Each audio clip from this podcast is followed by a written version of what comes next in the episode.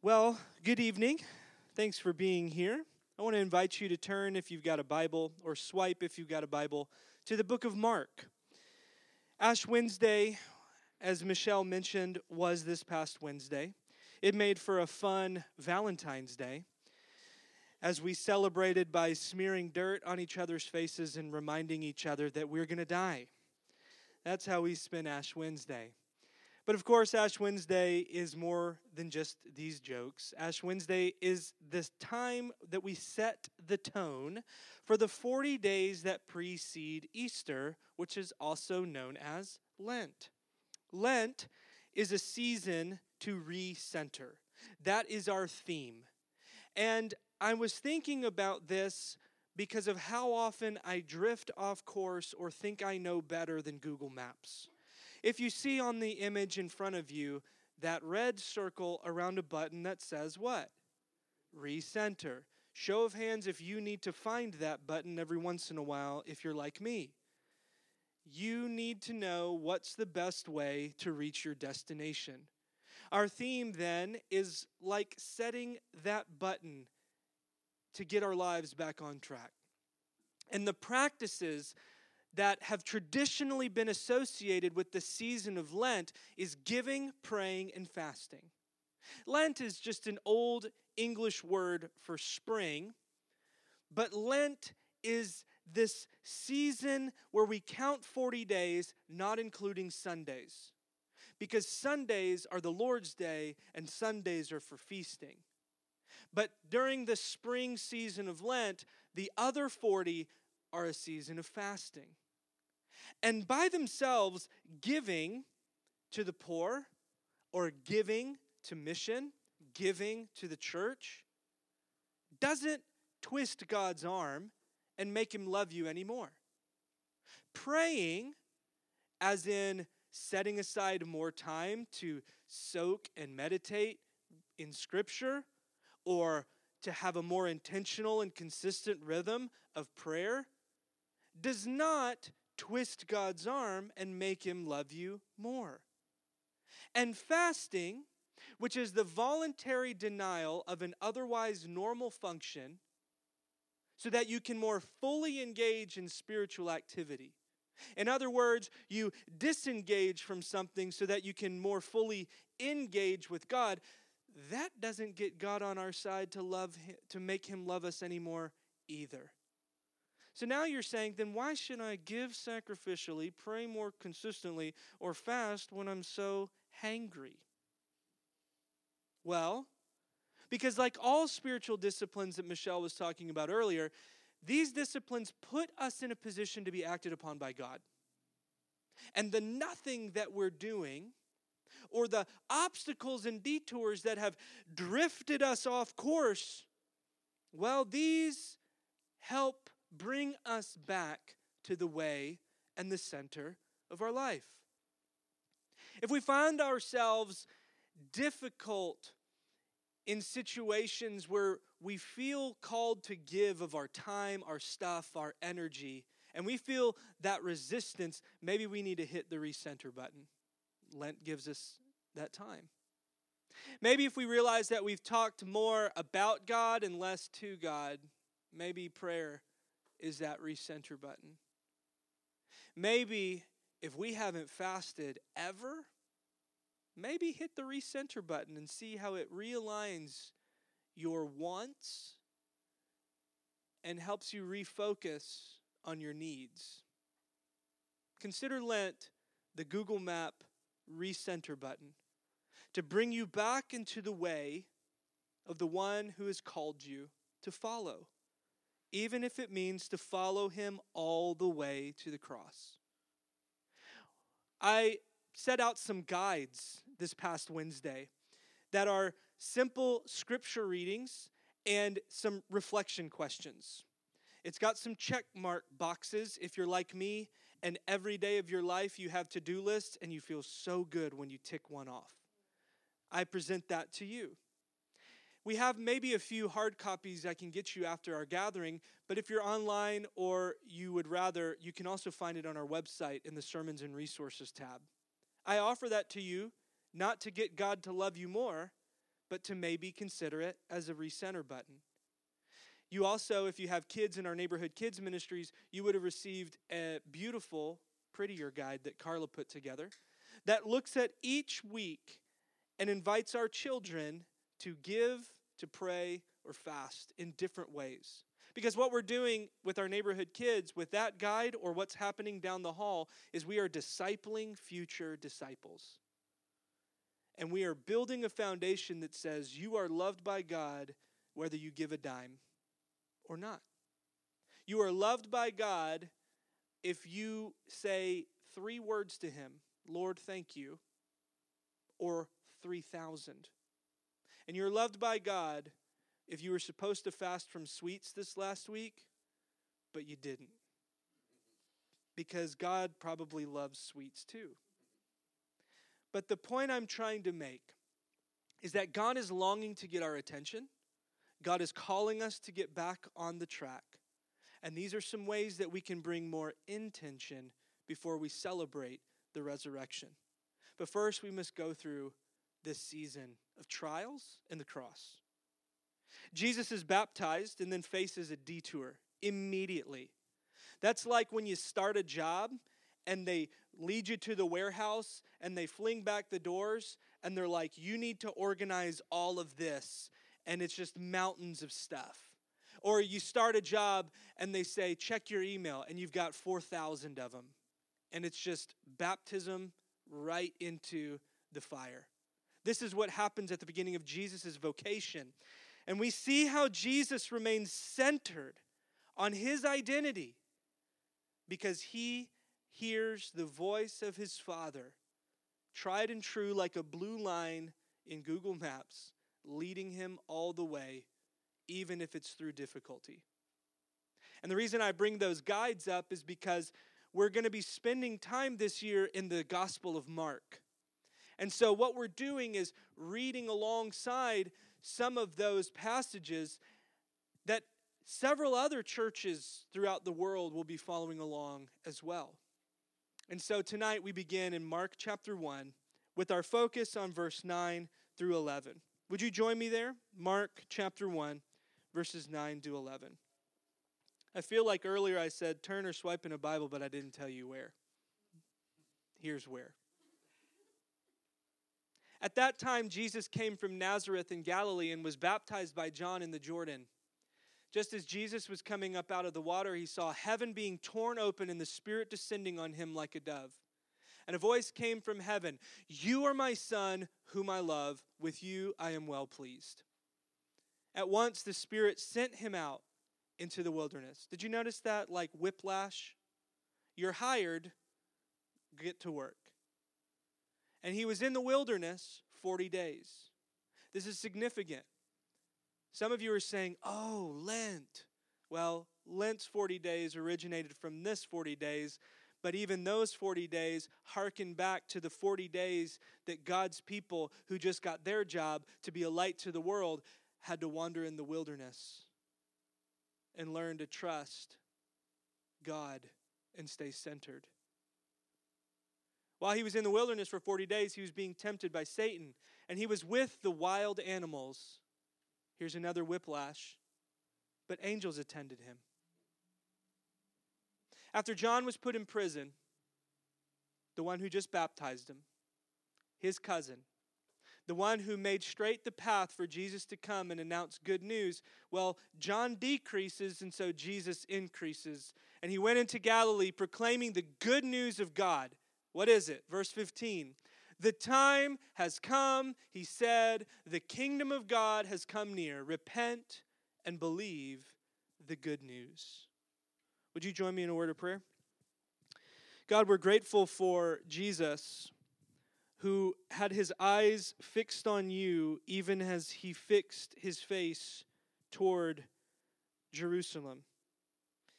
Give us grace and courage to walk with him now and each step of our Lenten journey, that we might be found in you, centered and secure, safe in your kingdom.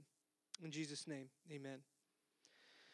Nearly every single day since around the time Nora was born, I have said goodnight to the girls in this way You want to guess, Emma, or should I just tell him? You're precious, you're special, you're beautiful, and I love you. Every single night, you're precious, you're special, you're beautiful, and I love you. Why? Two reasons. First is that I want them to have these words hidden deep inside their hearts. I want them marinating in it. I want it penetrating down to the deepest core of who they are. Because when they were itty bitty, I would get so frustrated and mad, and Amy would say, What's wrong? And I said, I'm just imagining. I'm just imagining one day some seventh grade punk kid with hair down in his face, just like I had with some bad attitude, just like I had, is going to walk up to my precious, special, and beautiful girls, and they're going to say, You're ugly. And they're going to come to me and they're going to be crying, and he's going to undo all the good work I've done for many, many years. And Amy would say, Chill out. but I want them to know that even if that happens from that little punk, I want them to have it roll off their backs like water off a duck because they know that they know that they know that they are precious, special, and beautiful and that they are loved. The second reason I say that every night is to remind myself of the time that I had a sense of that being said over me. You see, when Emma was itty bitty and just before Nora was born, I was at a retreat in Southern California, and I was really been out of shape about ministry. I was really been out of shape about God. And so I went away and I was bent out of shape about that because I knew that in the middle of that week I was going to have eight hours to go be alone. And I was like, that's a long time. And I know that I'm going to have to go back and tell them something profound, but really, I just want to take a nap. But even in spite of all that bad attitude, God met me. And out of the blue, I had an encounter unlike any other that I've had before or since. And I think that it's a real gift and a miracle if you get one of those.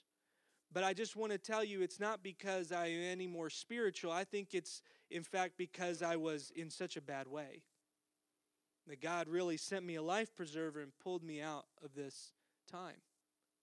But I heard these words spoken over me from the prophet Isaiah, and it was God speaking to a rebellious, bad attitude people that had wandered a long way off the way. And this recentering call came and said, No, no, no, because you are precious in my sight, because you are honored, and because I love you.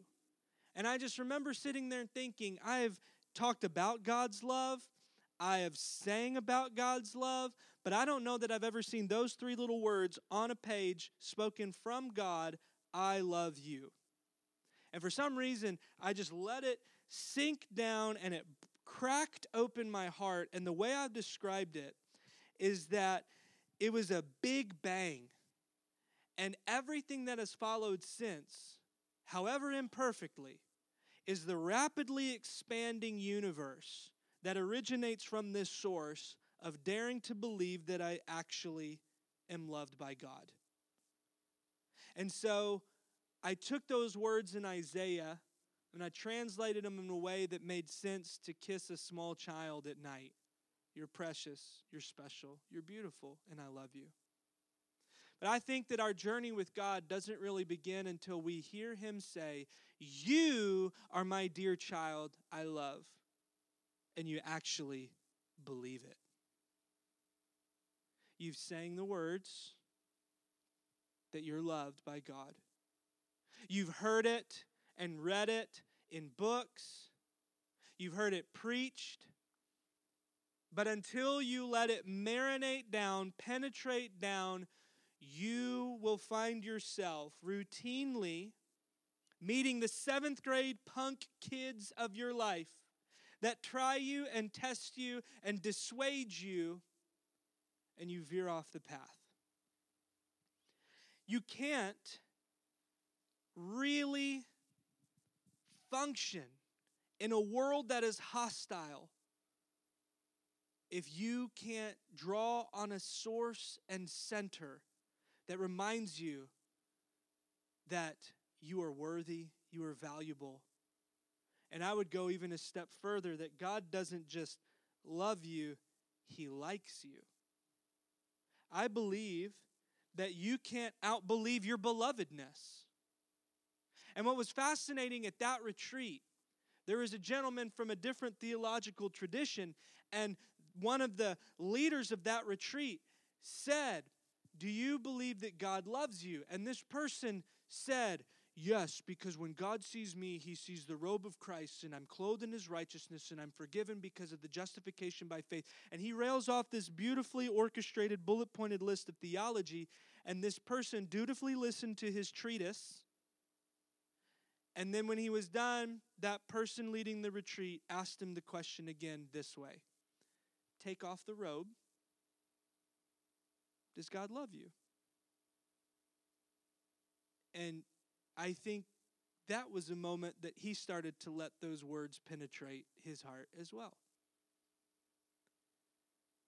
Our journey with God doesn't really begin until we hear him say, You are my dear child, I love, and we actually believe it. And you cannot believe your belovedness. And by the way, love is God's central disposition toward humanity.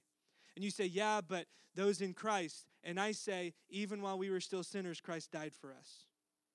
And I said, well, you know, you know, we are objects of wrath in Ephesians 2. And I say, Ephesians 2, but God, who is rich in mercy because of the great love with which he loved us, gave us Jesus, who died for us, even though we were sinners. By grace, you've been saved.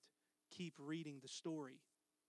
And if you keep thinking of ways to outwork how you're actually loved and liked, I'm telling you, you haven't heard the voice that calls you beloved. So Listen, let it in. Allow yourself to be loved. And you say, Well, look at all the things that I've done. Mm hmm. And so he forgives you and he calls you and recenters you toward life as it's meant to be lived. And then you say, Well, he said that about Jesus. And to be true, tr- really like true to the text, we don't hear it say God said. And I say, come on, friend. Every gospel says the heavens ripped open, a voice came down, the Spirit descended like a dove. And I want to tell you stop trying to outwork God's belovedness. And then you say, well, he's actually, if it's God, saying it about Jesus, to which I turn to the greatest living New Testament scholar, N.T. Wright. He says this Jesus is the Messiah, which is the anointed one. And the Messiah represents his people. So what is true of him is true of them. Because later in John 15, Jesus will say to his disciples and all that come after him, Abide in me as I abide in you. And he says, As the Father has loved me, what? So have I loved you. N.T. Wright continues he says, Look at this life and learn to see and hear in it the heavenly vision, the heavenly voice. Learn to hear these words addressed to yourself. Let them change you, mold you, make you somebody new, the person God wants you to be. Discover in this story the normally hidden heavenly dimension of God's world. Friends, Jesus withstood the rejection of the world because he knew the acceptance of his Father. Let me say it again. Jesus withstood the rejection of the world because he knew that he knew that he knew the acceptance of his Father. And our journey with God is about learning to live in that reality when we don't always see it. And we are learning to live in the reality that we are beloved that we are worthy of that love, that we have been given forgiveness precisely when we didn't deserve it. That's called grace. Learning to live in that reality that we can't see, but we have faith, which is trust that it is just as real as the air we breathe, even though we can't see it. And then you say, but then I go out and I hear these voices that tell me I'm not worthy, I'm not loved, I'm not good enough. And we hear the garbage stories that we've been talking about this year that tell us you're not enough and you don't have enough. And I say there's a better story, and it's the good news that the time has come for you to turn back to your heart's true home. Say yes to the love of God expressed to us in Christ and given to us through the Holy Spirit. Our journey with God is about learning to live in a reality we don't always see. So let's track how Jesus' rhythm at the beginning of his vocation mirrors the beginning of humanity's journey and our journey today. It starts with believing. Jesus went to John, his cousin, who had been baptizing people who were ready for the time for God's Messiah, God's King to come. And so this was the appetizer, the precursor. This is people saying, I'm putting down my deposit so that when the king comes, which you're saying he's close, I, am ready to, to keep going and cash in and follow him. So when Jesus comes, John says, Here he is. And then Jesus gets closer, and then John starts to realize wait, you want to be baptized? You're the one I'm baptizing all these people to get ready for. And Jesus, in some strange and mysterious conversation, is basically telling me, no, no, no, this has to happen this way. I think part of the reason it has to happen this way is so that the heavens would be rent apart, the voice could be heard, the Spirit descends, and it's as much for those people as it is for Jesus to know that he knows that he knows that he is the anointed one who was to come. Jesus didn't need to be forgiven from sins. Jesus needed to fully operate from this point forward as God's anointed one. And he was named as my beloved son. In the book of Genesis, which is the beginning, God calls Adam, which is a Hebrew workaround for mankind. And it also involves of dust. So it's fascinating that this is the reading that I didn't drum up for this story, for this sermon. This is the reading that is for the first Sunday of Lent because we would have just been marked with ashes and said, Remember that you are dust, and from dust you shall return. That wasn't just something that Toby and I decided we should say to make it more like significant. That's from Genesis. We are God breathed and filled dirt but we're named. And to name something is to know it within relational identity. That God brings forward Adam and names it mankind, humankind, from the dirt, but breathed in as an image bearer of God, named, called out.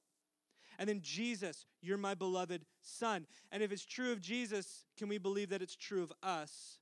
So if Jesus is loved, and if Jesus pleases the Father, could we believe that we're beloved? What happens next? Remember the whiplash? He comes out of the water, the dove descends, Adam gets a tattoo. That's what that's about. The Spirit, what? Drives him out into the wilderness, to which Jesus, maybe with the dove still on his shoulder, pirate style, says, Thanks a lot for that. He's into the season of testing and trial. Isn't it interesting in the second book of the Bible when God's people are named my covenant people, Israel, they go through the water and they're delivered only to what? Find themselves in the wilderness. There's echoes and remixes hovering all over this. But we jump back to Genesis. Humanity had been set on the blue line of Google Maps. Go make more of you, go and tend the earth and cultivate it. And do all of this except don't go over there. And there's a lot of poetry and a lot of like analogies, but the point you don't need to miss is that there's this way in which when we're told not to do something, we just got to wonder is it worth doing? And all it took was this serpent who later became associated with the one who would tempt Jesus. And in Hebrew, where we get the word the Satan, it means the accuser. And so this accuser was accusing around this tree when he says to Eve, Did God really say you shouldn't do that? And there's this distortion, there's this delusion, which eventually leads to a detour. And that temptation results ultimately in the turning away. There is some sense in which we jump to recentering, and in Genesis, they, they are met with God's grace, but it still came at a cost. And that even go, even though God didn't like destroy them, God in his grace still clothed them and carried on with them, but there was some sense of loss and death. And the greatest result is that we've inherited this knack for turning away. So Jesus gets tested in the wilderness, like Israel before him and Adam and Eve before them. But listen, Jesus does what they didn't do so that we would have an opportunity to go where Jesus goes. And by that I mean through temptation and on to life.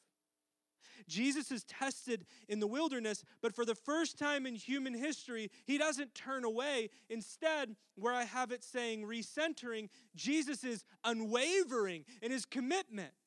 Why? Because Jesus can withstand the rejection of the world, the delusions of the accuser, because he knows the acceptance of the Father. It's ringing in his ears, it's resonating in his heart. And he says, No matter the circumstance, no matter the world surrounding me, I am fixed on the one who calls me beloved. That is who I am, that's whose I am.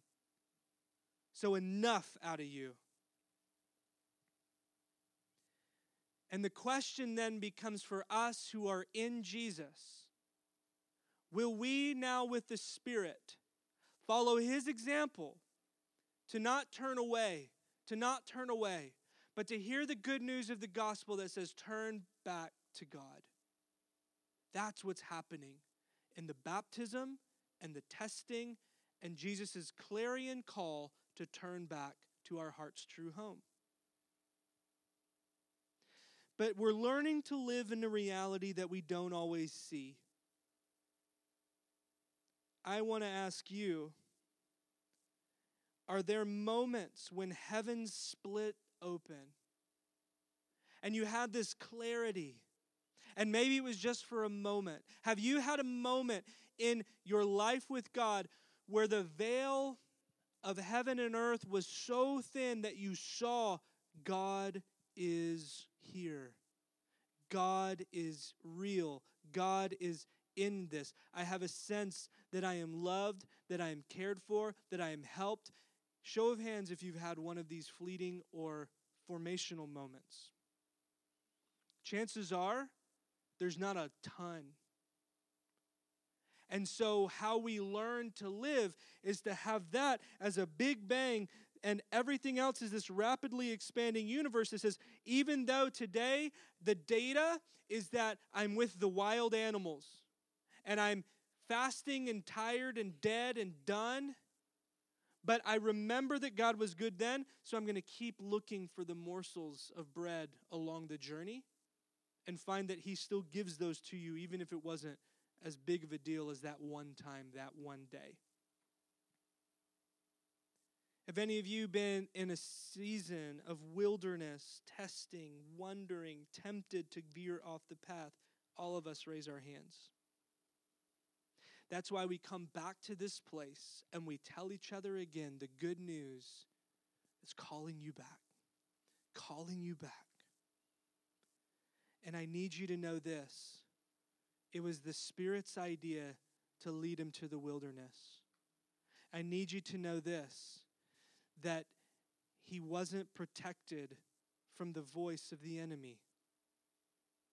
He heard it but he had to weigh it against the voice of the one who called him beloved, just like we do tomorrow and the next day.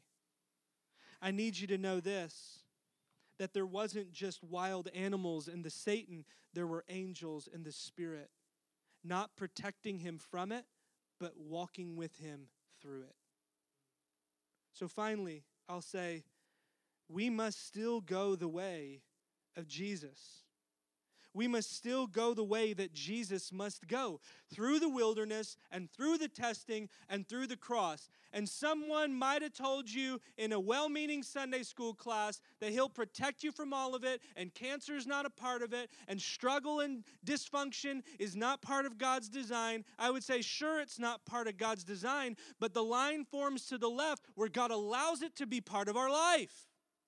So it may not be part of God's design, but God says, I'm sorry, it's still going to be part of your life. And so the journey is that when you don't hear it, can you remember when you did hear the voice? And can you seek and be still and try to hear it today? And would you remember that even though you must go the way that Jesus must go through wilderness and testing and the cross, also understand that Jesus also walked through a lot of blessing and abundance and goodness and healing and health and joy and beauty with the companionship of friends by his side, even when they weren't. He still knew that he was not alone. And when he needed spiritual help unseen angels ministering, coming alongside. The word in Greek is angelos, and it's actually a word for messenger. It's actually used, and in English, they don't use it a lot because we've gotten so twisted up about angels when someone is a messenger to deliver a letter that Paul wrote. The word angel a lot of times in the New Testament is more like the Amazon guy that delivers something to your door. So, surely there was some spiritual element as he was spiritually wading through the forces of dark and light. But how many of you have had an angel that looks like someone in this room that reminds you of who you are and that you're loved and that you can get through this and I'm with you? You're sitting next to angels. And I don't just mean in the spiritual sense, although probably we are. But you also walk through the companionship of friends and angels in the Spirit who will bring us at last to the embrace of a loving Father. There's also a multitude of internal voices, but there's a deeper reality that's echoing in our heart. So don't ignore it. There are external circumstances that want to dictate your reality and drown out those voices, but there's a deeper reality that undergirds what we see. So don't lose sight of it. Practically speaking, as we round down to the end, consider how you are contributing to the reality of someone's belovedness. And what I mean by that, let's start with kids. I am an imperfect father that sometimes spend some of the days with a loud voice, but I try to end it with a quiet voice that says, You're precious, you're special, you're beautiful, I love you, and they forgive me for my loud voice ways. Because I want to make sure that I'm telling them explicitly and early and every chance I can that they're beloved and you bring me so much joy.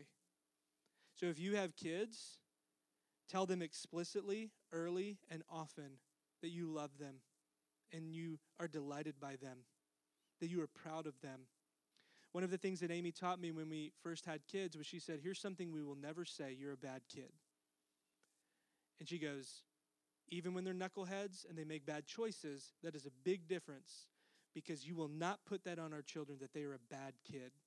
That's an internal voice that doesn't easily go away. So you're never going to say it. And we haven't. Do they make bad choices? Sometimes. but we tell them that you are beloved, that you are beautiful and wonderful, and we love them. To your companions on the journey that have a lot of conflicting and competing ideas about the way, would you be for them a recenter button that says, You are loved, you are worthy of love, and there is a way that leads toward life, and let's walk it together.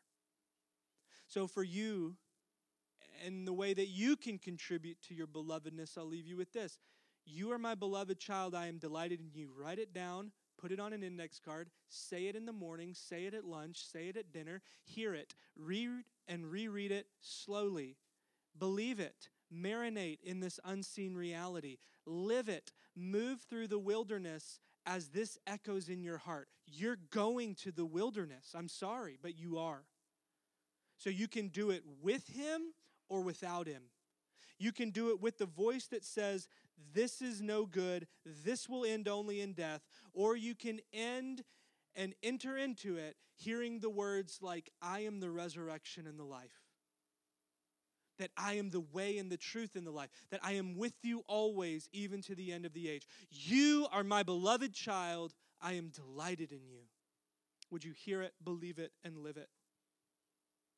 And every time I sat down to try to recenter for literally two years after that initial encounter, I would sit down in a wilderness season of my life and I would finally get my wiggles out and I would just sit there and say, Okay, God, what do you have for me? And I would hear, You are my beloved Son in whom I love, and with you I'm well pleased. And I said, Thanks, God. it. Next, what what else? And the next week I would like sit down and get my wiggles out. You're my beloved Son whom I love, with you I'm well I got it. But what I finally learned is that you never get it or graduate from it because you always need it. You always need to hear it. If Jesus did, you did. So listen one last time. You are beloved, and He is delighted in you. Amen and amen. Go now and live in the spirit of your baptism, even when you are led into the wilderness and hard places. With repentance and trust, give yourselves to God, and with fasting and prayer, strengthen yourselves against the ways of the tempter. And may God enfold you in tender and lasting love May Christ be beside you in times of struggle. And may the Spirit guide you back to the path wherever you stray, that you may keep the covenant. We, we go in peace to love and serve the Lord in the name of Christ. Amen.